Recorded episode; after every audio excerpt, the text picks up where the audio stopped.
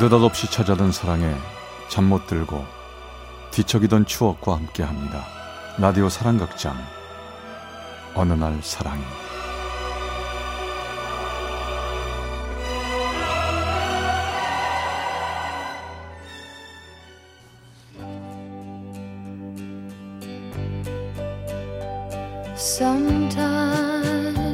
사랑의 체험수기 어느 날 사랑이 제 161화 끝나지 않은 사랑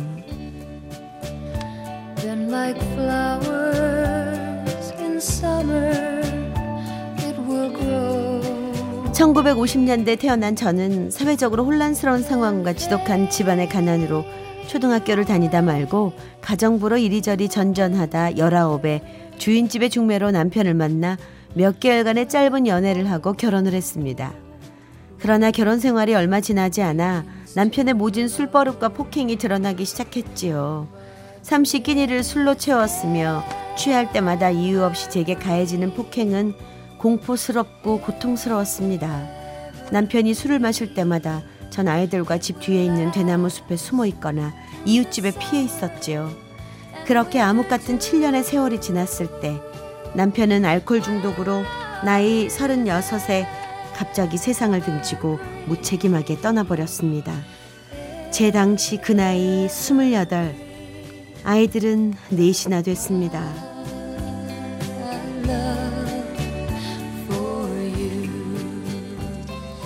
나가라 나가. 어, 너랑 더 이상은 내 같이 못 산다. 어? 남편 잡아먹은 게 바로 너 아니야? 어머님, 그게 무슨 소리세요? 이 아이들 데리고 아 저보고 어디로 가라고요? 아니 그거 나한테 왜 물어봐? 꼴도 보기 싫으니까 당장 나가라. 어? 다시는 우리 집에 발도 들이지 마라. 친정도 넉넉치 않은 살림이라 발걸음이 무거웠지만 선택의 여지가 없었습니다. 전 가난한 친정에서 아이들을 데리고 살게 되었지요. 가난하지만 친정 아버지께서는 동네 어르신 중에 학식이 높으셔서 늘 집에는 근처 초등학교 교장 선생님부터 교직원 분들의 왕래가 잦았는데요. 어느 날부터인가 아버님을 만나러 오는 한 초등학교 선생님께 자꾸 눈길이 갔습니다. 눈길이 가더니 어느새 제 마음까지 조금씩 가기 시작했고 그 선생님도 자꾸 저에게 마음을 주는 것만 같았습니다. 잘 지내셨어요? 오늘 날씨가 꽤 춥죠? 아, 예, 오셨어요? 아버님 안에 계세요. 아, 저 아유, 이 막내가 부쩍 더 컸네요. 어, 이리 와봐라. 어? 어.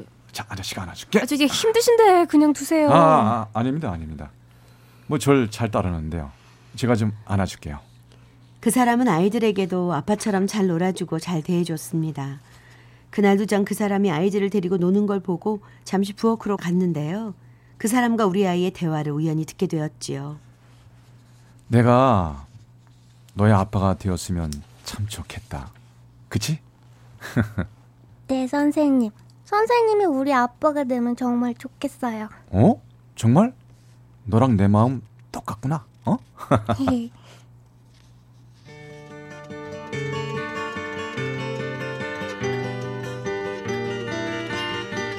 저는 순간 그 사람이 저를 향한 마음이 그토록 깊었다는 깨달음에 가슴이 메어졌습니다. 차마 방문을 열지 못했지요. 그리고 부엌에 가서 눈이 탱탱 붓도록 펑펑 울었습니다. 지금은 엄마로서 열심히 살아야 하니까 그러면 안 된다고 다짐하며 다시 한번 마음을 먹고 그 사람에 대한 생각을 접어야 한다고 생각했지요. 그러던 어느 날 여동생이 저에게 전화를 했습니다. 언니, 여기 시내 다방인데 잠시만 나와봐. 아니, 애들도 있는데 갑자기 왜? 급한 일이야. 부모님께 애들 맡기고 잠시만 잠깐만 나와봐. 전 무슨 일이 생겼나 싶어 급하게 여동생이 말한 다방 안으로 들어갔지요. 다방 안에 여동생은 없고 낯익은 한 분. 그가 앉아 있더군요. 윤금 씨 여기에요. 제가 동생에게 부탁했어요. 앉으세요. 선생님. 저 제가 윤금 씨의 버팀목이 되고 아이들의 아빠가 되어주면 안 되겠습니까? 그러면서 그 사람은 제 손을 지그시 잡았습니다. 전 놀라며 재빨리 손을 뺐지요.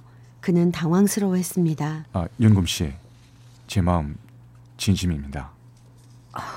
전 아무 말씀도 드릴 게 없네요. 죄송합니다.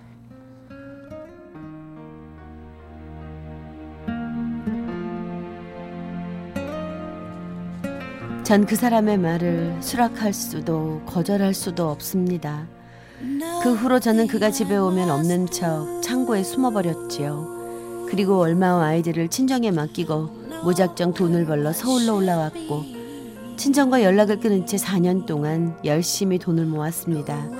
그리고 4년이 지난 후 아이들을 데리러 친정으로 갔지요. 아버지, 어머니, 애들 때문에 고생 많으셨죠. 이젠 제가 아이들 돌볼게요. 네가 고생 많았지. 이젠 애들이랑 행복하게 잘 살아봐라. 그리고 그 여기 오시던 선생님 있었지? 예. 그 선생님 전근 가셨어. 아, 그래요? 어, 잘 됐네요. 전 마음속으로 기도했습니다. 좋은 사람 만나서 행복하게 살기를. 나 같은 여자 있고 진짜 잘 살기를 말이죠. 그리고 그 사람의 존재를 전제 가슴 속에 묻어버렸습니다.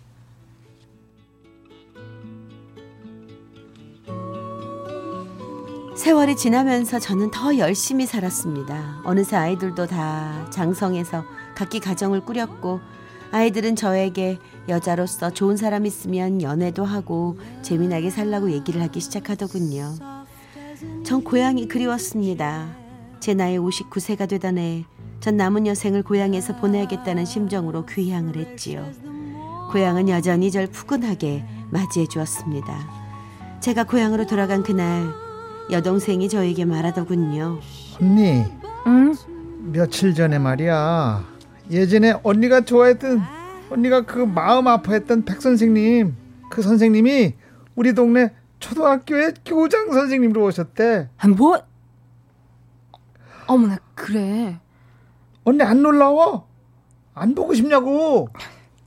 가정 꾸려서 잘 살고 계신 분인데 봐서 뭐해. 너도 행여나 그분과 마주치더라도 나 여기 내려왔다고 절대 말하지 마라. 알았지? 그렇게 고향에서 지내던 어느 날 동생 집에 오랜만에 놀러 갔는데요. 동생 집에 손님이 몇 분 와 계셨습니다. 언니 언니 이리 좀 와봐. 이리 좀 와봐. 동생 앞에 등지고 앉아 있는 한 남자가 저를 바라보며 미소를 짓고 있었지요. 멍하니 보니 바로 그 사람이었습니다. 동생은 당황하는 저를 보더니 자리를 피해 주더군요. 근데 갑자기 왜 눈물이 났을까요? 저는 그저 한참을 바라보며 눈물만 흘리고 있었습니다. 그동안 형 어떻게 그 모진 세월을 견뎌냈어요? 참 장하십니다. 그 사람은 다시 제 손을 꼭 잡았습니다. 잘 계셨죠? 전 뭐 그만 가볼게요. 안녕히 계세요. 아 아니요 아니요 가지 마세요. 나도 혼자 된 지 몇 해 됐어요. 내가 당신의 남은 여생을 한겨울 매서운 추위에도 집안의 꽃을 피울 수 있는 튼실한 온실이 되어주고 싶어요. 허락해 주세요. 선생님. Sometimes love will bloom in the springtime. 그렇게 그 사람과 저는 다시 만났습니다. 오랜 세월을 기다려온 만큼 사랑하고 아끼며 행복하게 지내고 있습니다. 세월을 겹겹이 지나 삶의 고비고비를 넘고 나서 이렇게 만난 우리. 그래도 하늘이 저에게 준 마지막 선물이 아닌가 싶습니다. 부디 오래도록 함께 여생을 보내고 싶네요.